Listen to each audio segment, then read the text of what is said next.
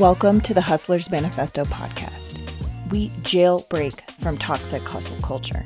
We take Hustler back from the belief that bigger is better, security is contingent on compliance, and freedom is reserved for the powerful. I'm your host, Sarah Duran. I'm not here to tell you how to make a quick buck. I'm here to change the way work is done so we can live more meaningful lives right now instead of betting on an uncertain future. If you value this content, please rate it and comment on this podcast wherever you get it. Thanks for being part of the movement. Hi, Robert. Hi, Sarah. How are you? Uh, perfect. Uh, thanks for asking. Well, uh, I'm I'm in the middle of a uh, after summer season, which is a busy time for freelancers. So we organize a lot of stuff and uh, lots of things going around in our freelance community actually, and in my personal business as well. I have like uh, clients who are heading into pre-Christmas season, right? So we deal with stuff. Uh, very busy, and I like it. That's awesome. you know, I'm I'm I'm sort of you know like uh, I'm really energetic person. I I really like things moving, you know, and uh, uh, no matter if I work for client or for something uh, related to our freelance community, I always you know try to have my best energy that day and you know do my best work. So yeah september is awesome. I just had a like minor injury with my leg uh, playing tennis. So i was uh, chair bound for a while like 10 days suffered. But uh, now it's getting better. So i i'm i start moving uh, again that's good i um i totally resonate with the um after summer period. Um, most of my clients work in education, and so the fall is an extremely busy time um, for my work because everyone everything starts ramping up. Everyone goes back to school, both the universities I work for and then the um, K twelve schools that we work with, and so. It is also a busy time for me, and I am on the tail end of a cold. So I've also been sort of like laid out for about a week, and I'm like, I need my energy level to come back up because it is so busy right now that um i need all the energy i can get. So that definitely resonates with me. Um i'd love it's a super a super important topic for us freelancers right? Like having your daily energy at maximum like this that's one thing i'm always trying to tweak you know? It's uh and the older i get i think the more important it is. Oh i could not agree more. And that's um by the way the summer season i just want to reflect on that and also ask you you know because uh the summer season here in Europe is really, really, really, really slow. You know, like uh, we were trying to organize some events across Europe, and you know, we're reaching out to people in co-working places, whatever. And you know, the response rate, uh, I got re- replies in like three weeks. You know, after vacation, or whatever. So, so I don't know how in the US, but here in Europe, you know, the difference between the summer months, you know, and uh, the September is really huge. Yeah, At I least mean, in the parts of the economy where I work. I think it is definitely different in Europe. Um, I think it to a certain extent happens in the US, but you know, in the US, we just like pretend that you're supposed to work 24 7 all the time. Um, and don't take off like that really nice chunk of time in the summer that I think Europeans um dedicate like this really nice piece of time in the summer to have an actual vacation. I think a lot of Americans take summer vacations for sure. And I think work uh, slows down, especially because I think a lot of people's kids are out of school. Um, but mm. we don't, maybe we don't acknowledge it as much and we don't do it as intentionally, I think, as Europeans do. But it definitely um, happens. Um, before we get too far, I want to make sure that we um, get you to introduce yourself too, so that everyone knows what we're um, who you are and what you do. So if you could just tell us, um, give us the answers to our three questions that we ask everyone, which is who are you, um, what do you do, and why do you do it? All right. So you want it super short or like extensive, you you can take it wherever you want to take it because I All think right. you you uh, wear multiple hats and you've been doing this for a long time. So yeah, tell yeah, us really, whatever really. version of a, the story you want. I I try to keep it short. uh, so that we have space for more interesting topics. And uh, well, I'm I'm a business consultant, uh, so I work with uh, clients, mostly business owners. That's my core expertise, I would say. Uh, but I also work with freelancers. You know, I'm supporting freelancers, and I had a really interesting journey in this regard. I believe because I went freelance like 25 years ago. I I uh, was you know heading to Spain, hitchhiking all over the Europe. I loved hitchhiking at, at the time, and uh, uh, I went to Spain to do some seasonal labor, whatever but uh, it was late 1990s and i knew some coding and i found uh, a gig actually as an independent freelance contractor uh, for a company that was trying to produce an internet portal a website large website. So i was i started freelancing by accident actually. You know i'm i'm from an entrepreneurial family but uh, I never wanted to be an entrepreneur because I saw my parents hustling all the time, you know. And I so I said to myself, oh, "This is definitely not a life for me," you know, like because they are working all days, you know, weekends, whatever. So I had this silly promise to myself, you know, that I would never be a, a business person, you know, that I would do some artistic work, whatever. I, I love books and writing and stuff. And uh, by the time, of course, I didn't know much about freelancing. I was studying business school, so it was also, you know, company focused. And so I happened to be a freelancer accidentally. Worked on a project for two years. I totally burned out at 22 or something like that. So I had to take a, a year off, you know, like working in a winery near Vienna. Uh, that really cleared my head, I have to say. And uh, then when I uh, came back to you know doing uh, web development work, uh, I started getting questions from other freelancers who saw that I was you know active internationally and and doing pretty well. So I was doing one-on-one sessions. I started to do uh, more of this consulting stuff. And then I started also to develop small websites, you know, supporting my freelance friends uh, these websites were really very successful. So they were getting a lots of inquiries, you know, from uh, new clients and whatever. And uh, they actually made me to think up uh, a plan. Uh, I developed it when I was in 2004 in Mexico on a long trip. You know, there were like long uh, rides on buses. You know, when you are in Mexico, you go from one side to one side and for one day. So we have a lot of time to think. And I was thinking, well, I could basically turn these small websites into a larger project, which I did. I, I started uh, the Czech freelance community in 2005. At, it was a one man show at the beginning, but eventually it grew in one of the largest uh, freelance communities in Europe. You know, we are currently supporting, I would say, like quarter million freelancers who who run their business. So we do newsletter, we do podcasts, you know, we we publish blog, we have an open directory of freelancers where anyone can look up the freelancer. All these contacts are available there, so there is no filter basically. And uh, uh we also started to do courses for freelancers that I was uh, that was given. Uh, we also started the first European think tank for freelancers, where we met and shared experience, uh, know-how, and so on.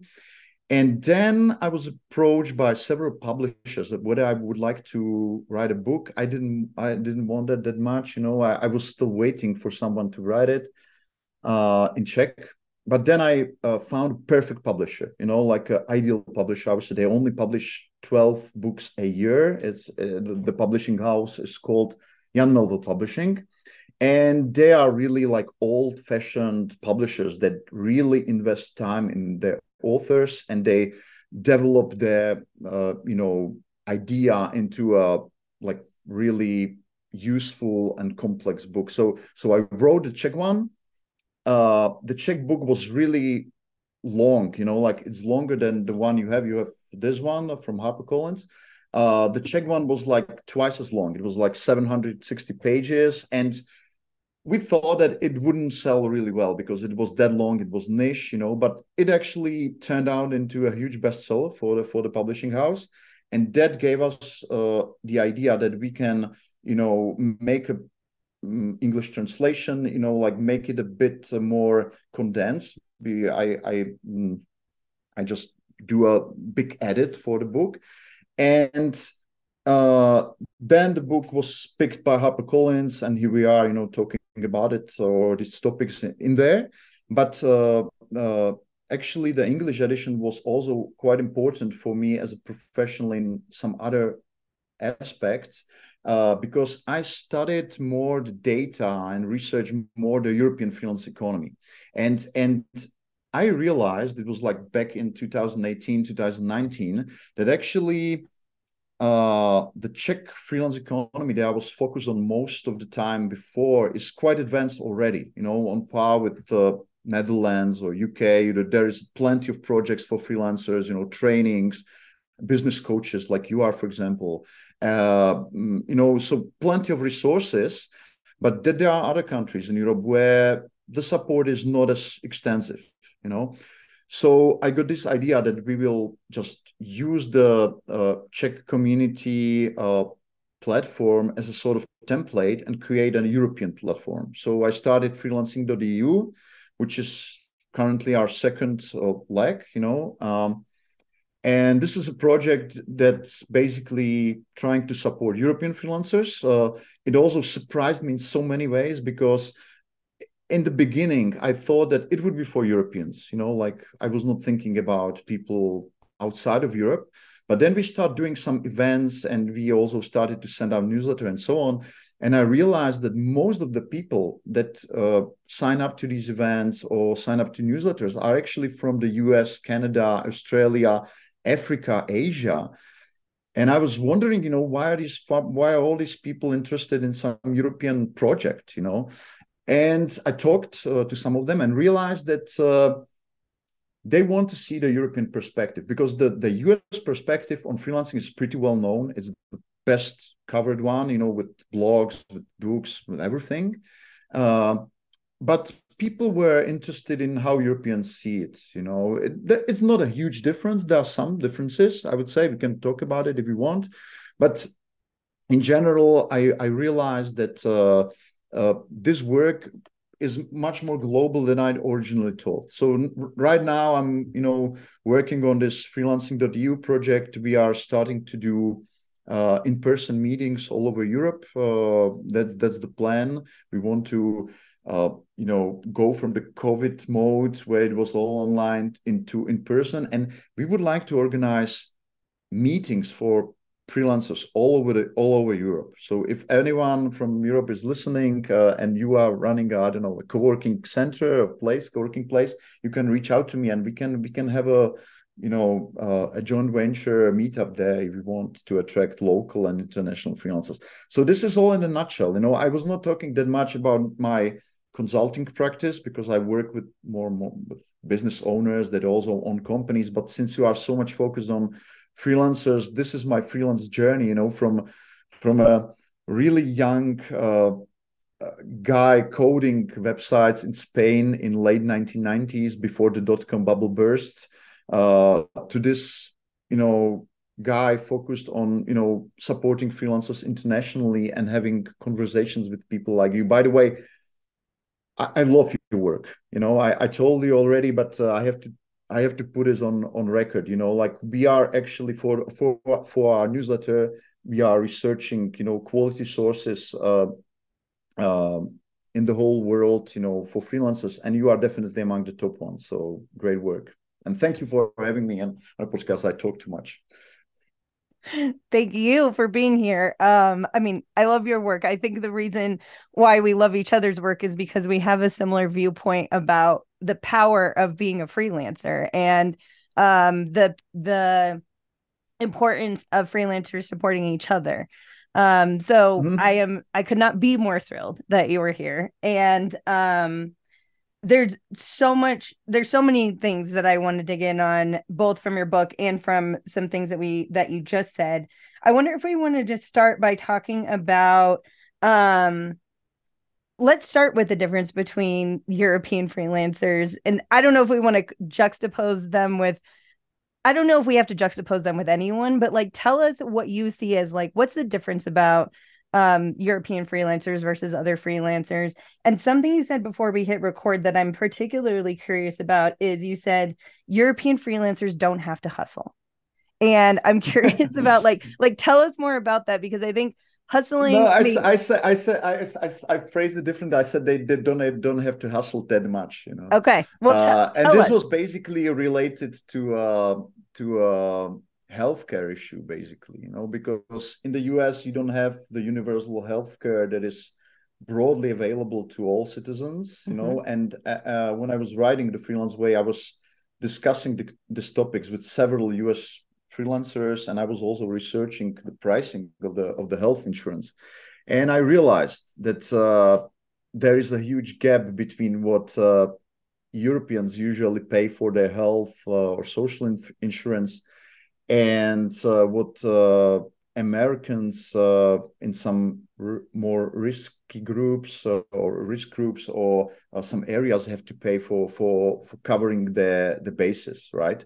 So in general, I have to say I, I don't like generalizing too much about freelancing.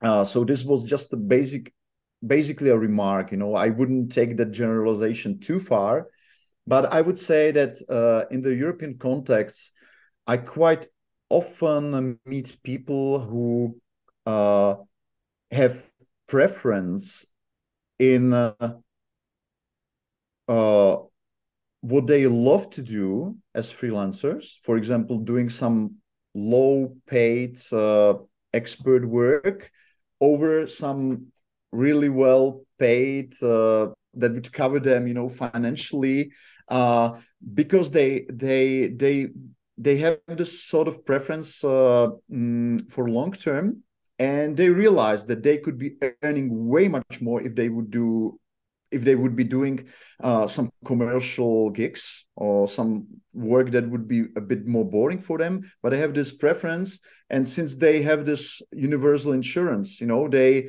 they know that if they uh, uh, fall sick uh, that they can have that covered somehow you know it has uh, it's not perfect. Uh, we saw it uh, during COVID, for example, uh, that uh, in some countries, you know, for, for, example, freelancers who were registered as limited companies could not reach to, you know, to to get the government benefits, you know, for for self for the self-employed. So it has certain problems, but in general, mm, in many countries, the system works pretty well, in, and it gives people a little bit more laid back attitude uh, to work. You know, I see that with uh, uh, US freelancers that uh, they are in general also just just a general generalization. It's definitely not about the individual cases, but they they're more business oriented. You know, they realize that uh, that they if they earn more that they are better covered against risks you know? And this uh, mindset basically uh, has a huge influence in many uh, area, uh, areas. And one of them is definitely pricing you know? Because hmm. uh, in europe i often um, uh, when i consult clients you know uh, i often see that they are they hesitate uh, to set their price above a certain level because they feel or they think that it would look greedy you know that it would look like sort of inappropriate. And i see that uh, people in the us have much less problems with this you know like there are stars there are celebrities in almost every field you know uh, sometimes these are people that uh, my clients hired you know so they so i know i saw the contracts you know i i, I know a little bit about how expensive these services of these top-notch experts can be and they don't they do, definitely don't hesitate to to ask a couple of house, a couple of thousand euros or dollars per hour work, you know, because they know that uh, uh, they're that good, and they have this uh, mindset that they are creating profit not out of greed, but to create reserves that would sustain them over period where they ha- may have issues in their life, you know, health issues or personal issues, or uh, they may have some legal troubles, you know, US is also quite specific in this regard that you may be sued quite easily by anyone, right? Like it's not that easy in some countries in Europe, you know.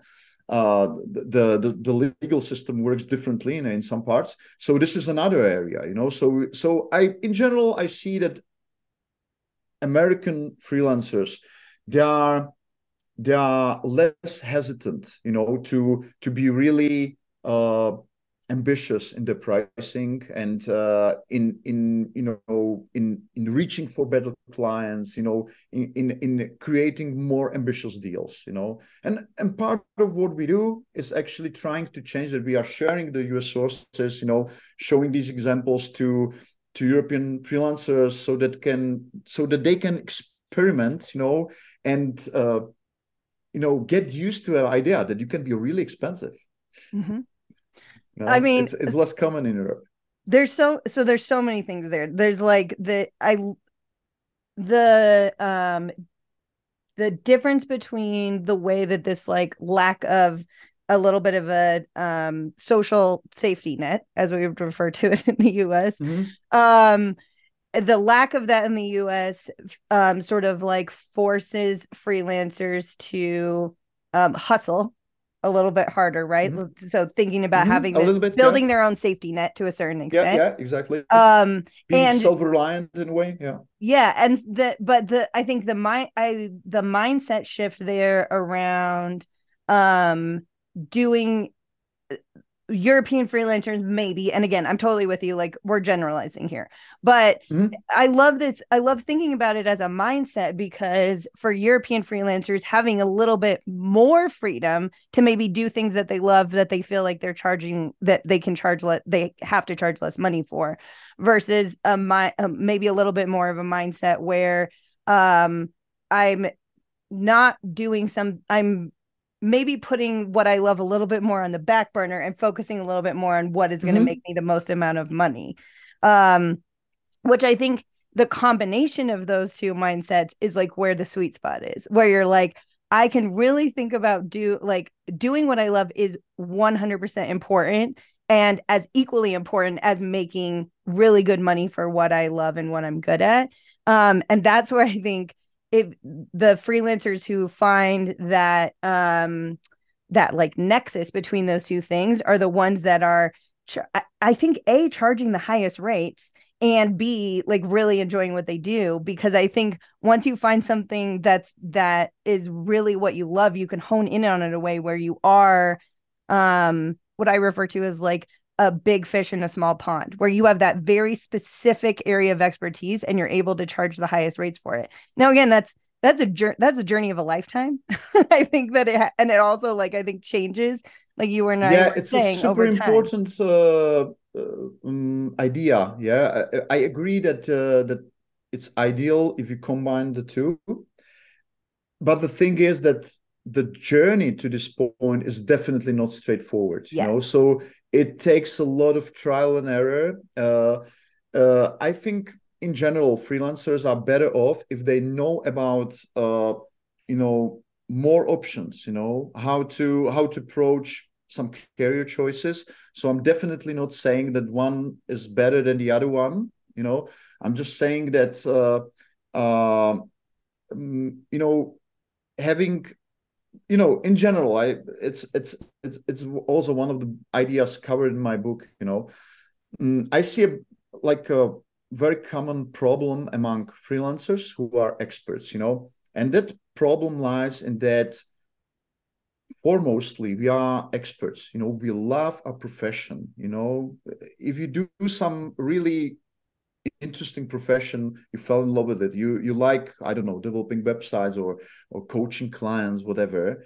But actually quite few professions are directly related to entrepreneurship you know? So a freelancer is both an expert. You have to be getting better in what you do. I don't know if you are eye, uh, eye surgeon. You have to be great uh, you know doctor whatever. If you are copywriter you have to be getting better at writing better text. If you are a journalist whatever graphic designer. So we we tend to love our profession and develop this side of things you know? But what i see as a broad and almost a general problem is that quite often uh, freelancers neglect the the business side of things that they don't realize that there is this whole area of uh, you know business strategy pricing business negotiations uh, personal marketing you know you may say personal branding whatever.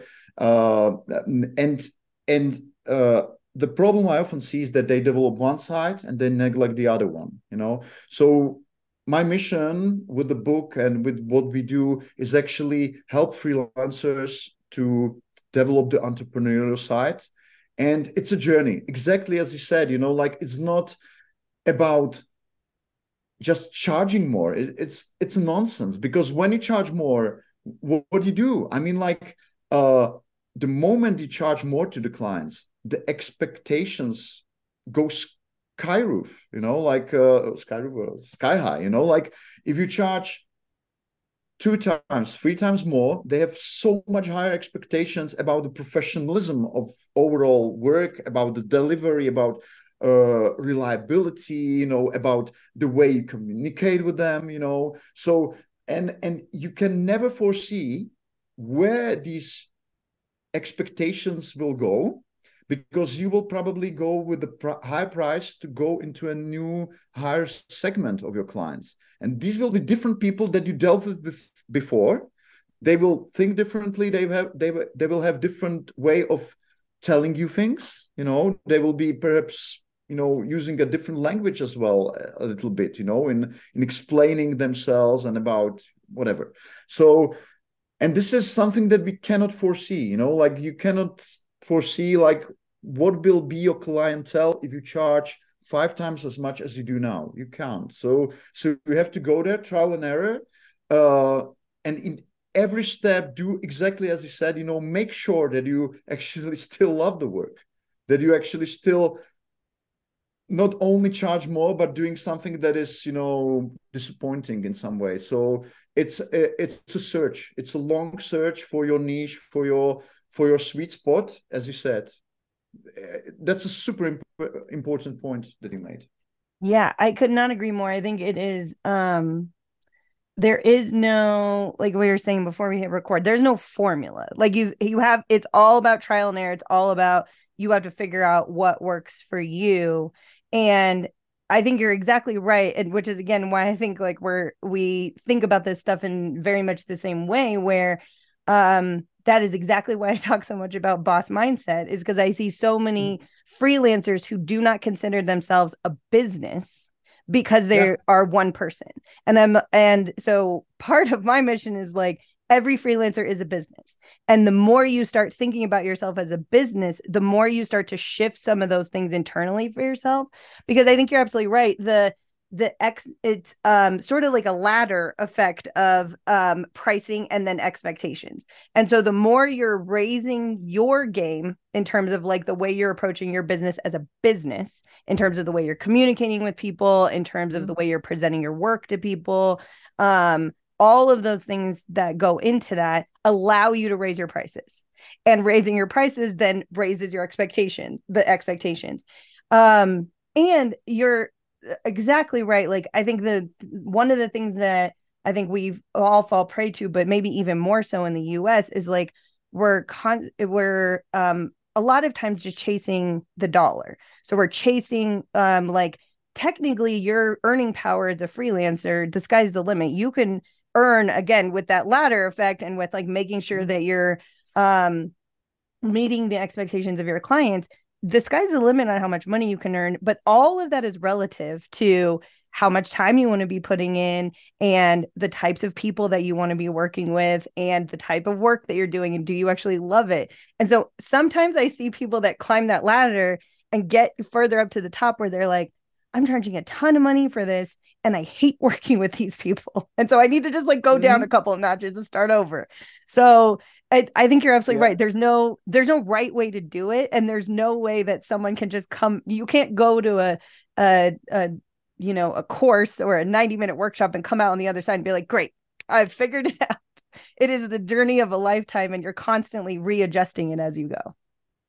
Yeah, I think I think there's uh, there's also one interesting point there as you said like chasing the dollar you know i think i think an interesting approach is and is that not think uh, too much uh, about the money itself. You know, like I, I personally um, have a more technical approach. You know, like uh, I I know that uh, I'm already pretty busy, and that I have only a certain amount of available time. You know, and I'm trying to match the the the price I'm setting to the amount of time I have. You know, so for me, it's more a technical uh, mm, approach or technical system. You know, I know that uh, by doing this, I may become way too expensive for some people, uh, but I may always, you know, find some time for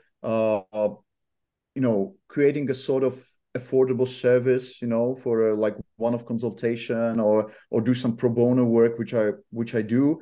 Uh, mm, most of it is related to our community work. So i may still find you know uh, really interesting projects to work on but i don't i don't uh, i never thought of it as you know trying to uh, sell my time to highest bidder you know? I'm just trying to be proactive in terms of you know charging more before i'm already overworked you know? Mm-hmm. i'm trying to raise the price in order to make more time for myself for my family you know? So chasing the dollar is actually a way to have more time for doing things i love you know it's it's uh it, i think it's interesting to look at it also this way you know not, it's not about how much i can earn or how much i will earn but if i don't uh, alter the pricing soon enough you know the clients will flood me with work mm-hmm. you know i will be overworked i will be overstretched i will not be happy about what i do you know and very often you know like if we are honest to ourselves you know if we hate doing something you know it's not sometimes that much about the people we work with or the client or the projects we work on but it's because we are you know overworked we yep. work 12 hours a day sometimes on the weekends you know and then suddenly you find yourself your, yourself in a situation where you don't like that work that much anymore because you are just too stretched you know my experience is that uh, sometimes, of course, I uh, bump into people who I definitely don't want to be my clients, you know, and I have a system uh, that is also described in detail in the freelance way how to filter out these people very reliably. So I almost never work with them. You know, I have there are red flags. There are you know like sort of questions you might ask. You know, part of the filtering is in pricing, uh, the, the the business conditions I have. You know, like for for the clients, but in general I find out that uh, if I work less, if I make more free time, if I if I follow my daily regimen, you know, taking enough sun, you know, healthy food, you know, exercise and everything, I actually love doing things that would be boring for people who are stretched, you know, because I have time for them. I have time to think about them. I have time to deliver extra value to clients. You know, I always lo- love to have, you know, these complex relationships with people I work with. Mm-hmm. It's not only about delivering, you know, some report. This is silly. I mean, like if you want to be really to really create value, you know, that value often lies for the client in things that is are not that straightforward you know like uh, so that's why we when i work with clients uh, in, on long term we also dis- discuss things like uh, mm, how they invest, you know, how they take care of themselves, you know, how their daily routine is set up, because they see that I have it somehow set up well and they want to be inspired. And it's part of the package, you know. And that's why I also write in a book. It's a quote by a great, uh, uh, great uh, consultant I met that uh, on a certain level as a consultant you don't only sell your time to the client you also sell the relationship in a way yes. that you personally will take care of their maximum benefit from your collaboration you know and this sort of you know looking at pricing makes the work way less focused on the actual dollar even though you are raising it in order to make time and focus more on enjoying the whole experience does it make sense oh it makes perfect sense and i i love that way of looking at it so much because the the it is like you just said it is about the price um but the price is more of a mechanism for using that as a leverage point to craft what your entire business looks like and who your clientele yeah. is and how you're spending your time. So you're using your price as like your main sort of um like let off valve like you close it when you raise it up when exactly. you when you're Precisely. starting to get too much and this mechanism yeah. is like it's, it's, it's so important that i believe that every freelancer should master it yes super important and it of is, course there are there are niches you know i mean I, i'm not talking about platform freelancers i'm not talking about creative economy you know we are more talking about full-time freelancers experts yeah. in a way who are selling their expertise on the free market. That's what i'm talking about mainly here. Yeah absolutely. And i think it's um i mean i could not agree more. I think it is the it is also something that you said if you let it get away from you um like you have to be very vigilant about it you have to be always watching it because if you let it get away from you you can look back and be like oh i have way too much work and i'm charging way too little money for it and mm-hmm. if you had been adjusting that a little bit you talk a lot about this in the book um mm-hmm. about not having like a, a cliff where you're raising your price where you're like oh no now mm-hmm. i have to double my price um but you're just like being conscious of it and raising it over time in relation to all these other things which i think fundamentally are much more important than the money but the money is mm-hmm. a is a leverage point to make sure that um the time the flexibility um the type of work the type of people that you're working with all of those things are related to the amount of money that you're charging also one important thing that i forgot uh if you charge more and if you create a larger financial reserve this will also give you a much greater freedom to fine tune your filter who to work with you know? So it it it's then it's much easier you know to let some opportunities just go by and recommend somebody else you know who is more you know appropriate for the client. So you are then much more comfortable in not hustling that much and waiting for the right opportunity opportunity where you know that the client knows exa- um, needs exactly someone like you, where you can deliver much greater value than probably some other people they work with, and that also enables you, you know, to uh, to, to actually set the price even higher later because you are del- delivering consistently greater value for the clients you know? So so having this uh having this leisure for waiting for the proper good clients, you know, uh, uh, premium clients if you want, whatever, uh, uh, is also enabled by by charging more because you have larger reserve.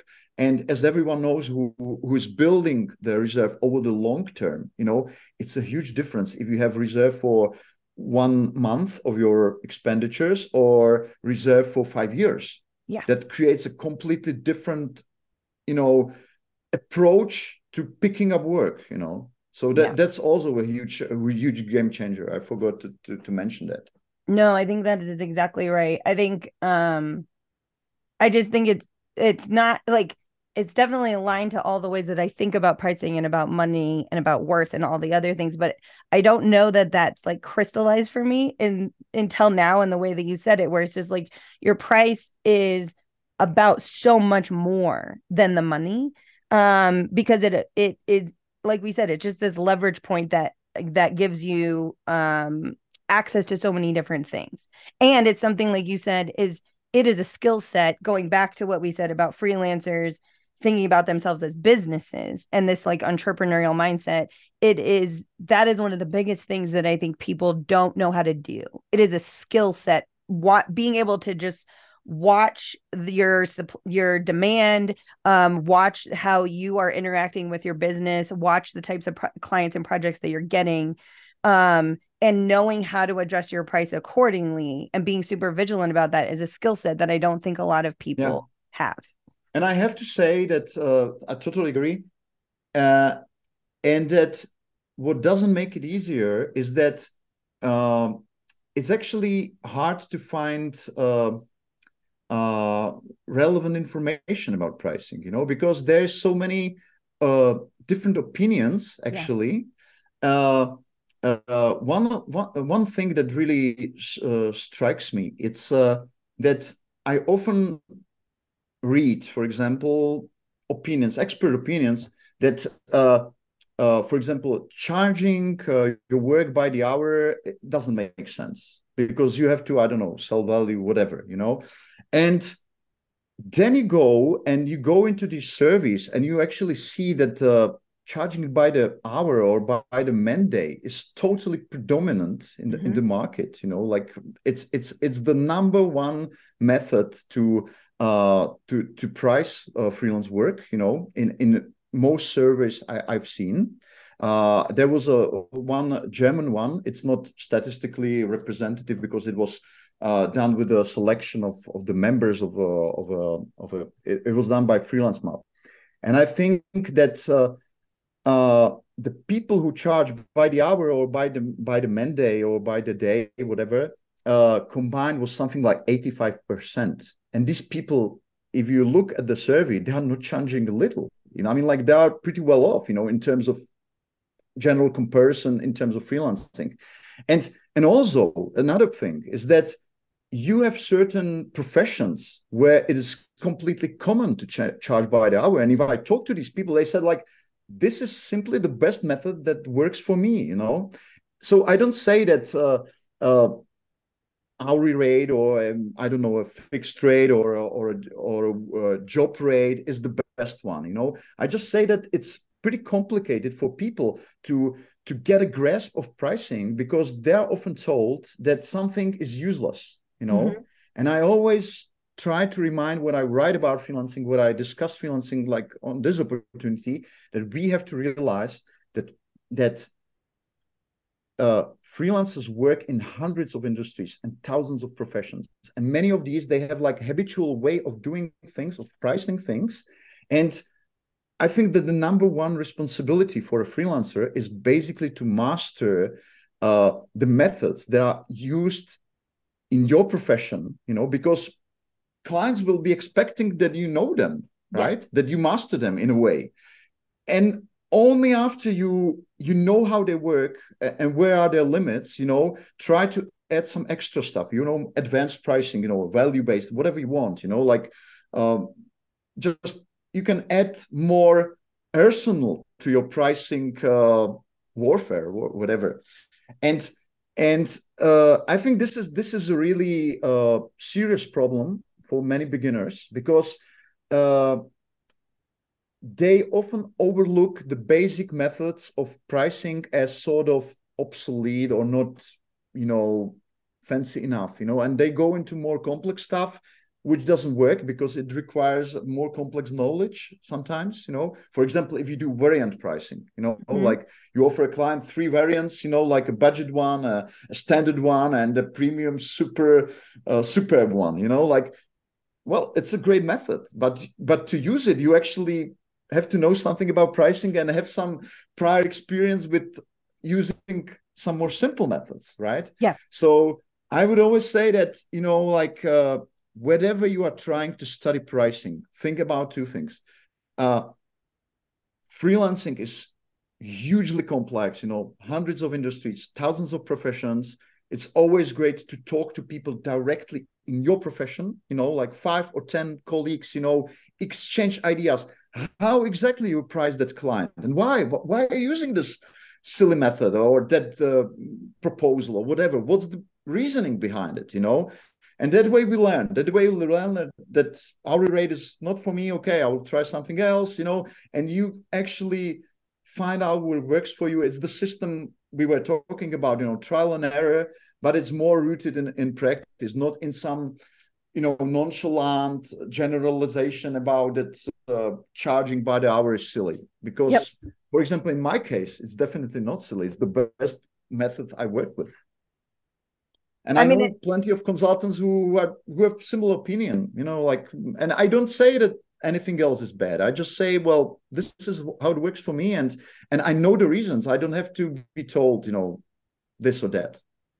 Well, and I think I mean I cannot agree more. I think that the um you and that just goes back to again like having being looking at yourself like a business means that you know how you're justifying your price you know why you're charging like that mm-hmm. you're not taking something off the shelf that some business guru or someone else said this is the way you should do it you're and that is also my number one piece of advice too around pricing i'm like go mm-hmm. talk to five other five other people that do the same thing you do exactly. like you're not there's no very way important there's Super no way important. you're going to know unless especially if you're just starting off that is the only way you're going to be able to um to decide is if you're talking to other people that do what you do or other people who hire people that do what you do.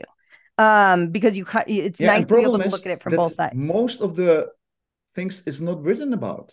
Yeah. You know people there are nuances you know like reasonings behind things that no one takes time to write about you know like always the the real world is way more complex than you know the simplified version in a blog piece right? Yep. so the why we have to talk to these people is because that's the only way beside practice you know how to find out how in the complex market reality things sometimes work and they yep. tell you no I, I i was having this client you know and there was this problem and this is precisely why i have this clause in the contract because that was the situation i want to prevent it and then you know then you know that it was caused by a accident by some you know by bumping into some you know guy who was trying not to pay or whatever yep yep um I mean, I think that's a great place to leave it. Obviously, we could talk for many, many hours about all of the amazing yeah. things that are in your book. And I will plug that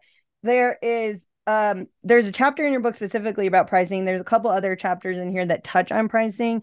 It is definitely the most comprehensive overview of pricing I have ever read for freelancers. So I cannot recommend reading like read if read the whole book because it is wonderful.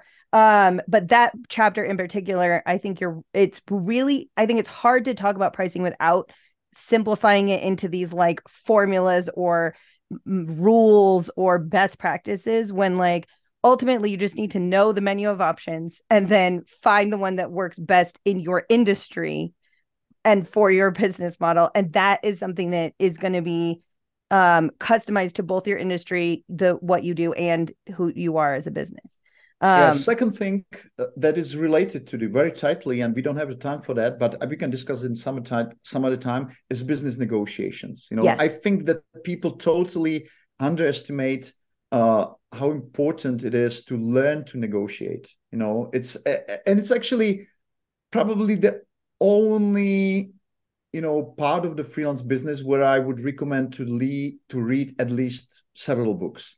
Yes, you reference some of my favorites in there. Yeah, it's it's so because it's so hard. I mean, like if you don't read them or if you don't talk to experienced negotiators, negotiators, you then have to learn by making mistakes and in business negotiations mistakes are really expensive sometimes. Mm-hmm. so i think it's really i don't say it lightly. I, I know that recommending reading you know uh, half a dozen book it doesn't sound good. But uh, i know from experience that it helps people people a lot especially if they are not uh, born negotiation negotiators who are somehow you know predisposed to be great in some area of negotiating. So that would be my second favorite subject, you know, in in not only about, you know, and this is also quite a common problem. Uh, people are quite aware that they have to negotiate about new deals, right? But how about the old deals? I mean, like mm-hmm. we have different price, like we are different people after several years because we are working on ourselves, right? Yeah. And this creates a need to re- renegotiate the ongoing collaborations sometimes to put them on a completely new level you know like saying to the client you know like we are doing something but i'm already doing something quite different and i would like to you know uh to have you on the same page you know like perhaps i can do something else for you. Let's discuss that you know? So i always think that it's great to have a moment like when you send an invoice or you know like to look at the present collaborations and say well what can i do to uh, upsell this client or negotiate in order to align the collaboration with what I want to do at this moment. You know, I think freelancers don't often do that. They they just have this habitual way of you know going on for years you know uh, having the same price with the same client you know it's so comfortable you know it's so comfortable. And uh, often when we lose money it's in this area because these people they know us they know the value they we are creating they trust us they they know that we are serious professional in what what we do and they would be willing to discuss uh, to giving us greater amount of the value we're creating if we negotiate enough you know? Yeah. and i always say uh, someone has to you know fight for your side of the deal. People don't do that. We are as freelancers you know we are so much client oriented we want to do the best for the client you know? Like we, we, we very often provide much better service than a company does you know with all the downsides of freelance work of course you know that it's not ideal it's not perfect world it's not the rose garden you know? But one of the downsides is that we try we then sort of neglect you know you know our part of the deal. So that would be my uh closing idea. I think that is really good advice and i cannot agree more that it is an area that often gets overlooked. Um and like I said, you reference a lot of my favorite books in your book about negotiations. Which one so, did you like most about negotiations? My favorite one what? is Never Split the Difference. All right, that's that's a good one. Yeah, yeah it's it's and, a bit uh, it's a bit uh, it's a bit uh, hard on it is on, it's, on things. Yeah, it's intense. Know? Yeah, um, it's uh, I know that uh, in the European context, uh, in some cases it's a bit too hard. You know, yeah. like we like a different way of approaching things. So I would I I prefer uh, Seth Freeman, you know, uh, the art of negotiating the best deal the, okay. from the great courses because it's so mild, you know. It's uh, it's more on the on finding the consensus, you know. Like uh, Voss is really the hard one, you know. He was yeah. the FBI negotiator, so he had these uh, SWAT SWAT teams behind him, you know. Like that's a that's a position uh, that you will never find yourself in as a freelancer. You know, having a, you know a billion dollar company behind you or a SWAT team, you know, with yeah. with, uh, with, snipers. You know, so I think we have to master uh, softer ways. You know, in, of yeah. doing uh, of of you know fighting for our thing. You know.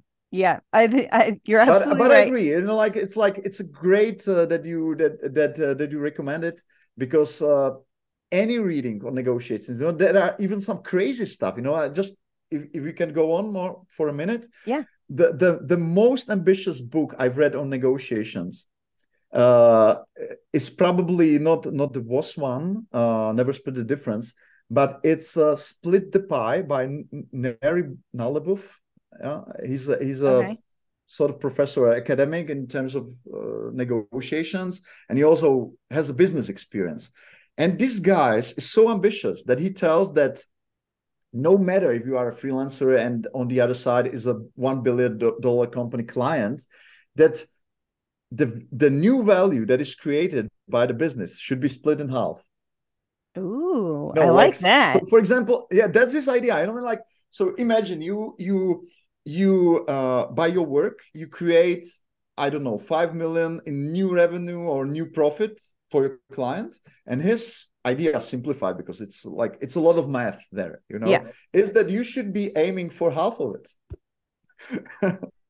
And and so this is really ambitious. So there are many you know you know really uh i would say like very opinionated books on on on uh, on negotiating but i love them all. You know it's so important to discuss this topic it really is. i think it, it is it is something that often gets overlooked um, and feeds back in everything we've said too about just like looking at yourself like a business, having an entrepreneurial entrepreneurial mindset. Um, I can I cannot thank you enough for talking to us. Um, I'm hope that we can have you back again soon because there are many many other topics I would love um, to discuss with you. And um, before we let you go, tell us um, where we can find you. All right, you can just Google me. It's it's pretty easy, and uh, uh, we run this uh, freelancing.eu project uh, where you can subscribe to a newsletter. This is surging in subscribers uh, recently, so so I, am I'm, I'm writing um, exclusive content for each issue. If uh, if people are interested in in what I write currently, these are like basically short opinion pieces or, or, essays, and we are also starting uh, mm, in-person meetups for freelancers all over Europe, also to be found on on in this newsletter.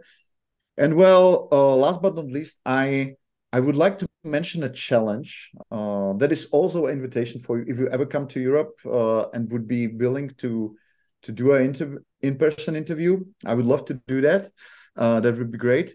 Uh, but it's also meant for people who are you know like internationals and would be willing to come to Ostrava, where I live in Czech Republic, uh, by plane, whatever. Uh, that I'm willing to record longer interviews with wide array of freelancers. So if you are listen to if you are listening listening to this, and you are adventurous and a traveler, uh, you want to travel to Europe. Uh, you will find me in Ostrava. awesome! I uh, love it. Yeah, it's it's a silly idea. I know. Like, uh, no, uh, no people are coming yet, but I know if I spread this idea a little bit, you know, like it will start. Hey, I'm gonna I'm gonna put it on my travel radar. The Czech Republic has been on my list of places to visit for quite some time. So I need just like the tiniest nudge to write it off as a business expense, and I'm there. Um, um, you can, you can, you definitely can. Oh, I'm dead serious, Robert. We are, will, we are going to make it happen for sure. um, well, thank you so so much again, and um, we'll put all the links to um all of your things in the show notes, and um, hopefully we will um see you back again sometime real soon. Uh, it will be my pleasure, Sarah. Like I admire work. Keep it coming, keep it growing. You're you're you're perfect in what you do. Thank you so much. Great articles. We've been sharing them for years. So, you know, so having this opportunity to talking to final in person, my pleasure. Mm, that means so much to me.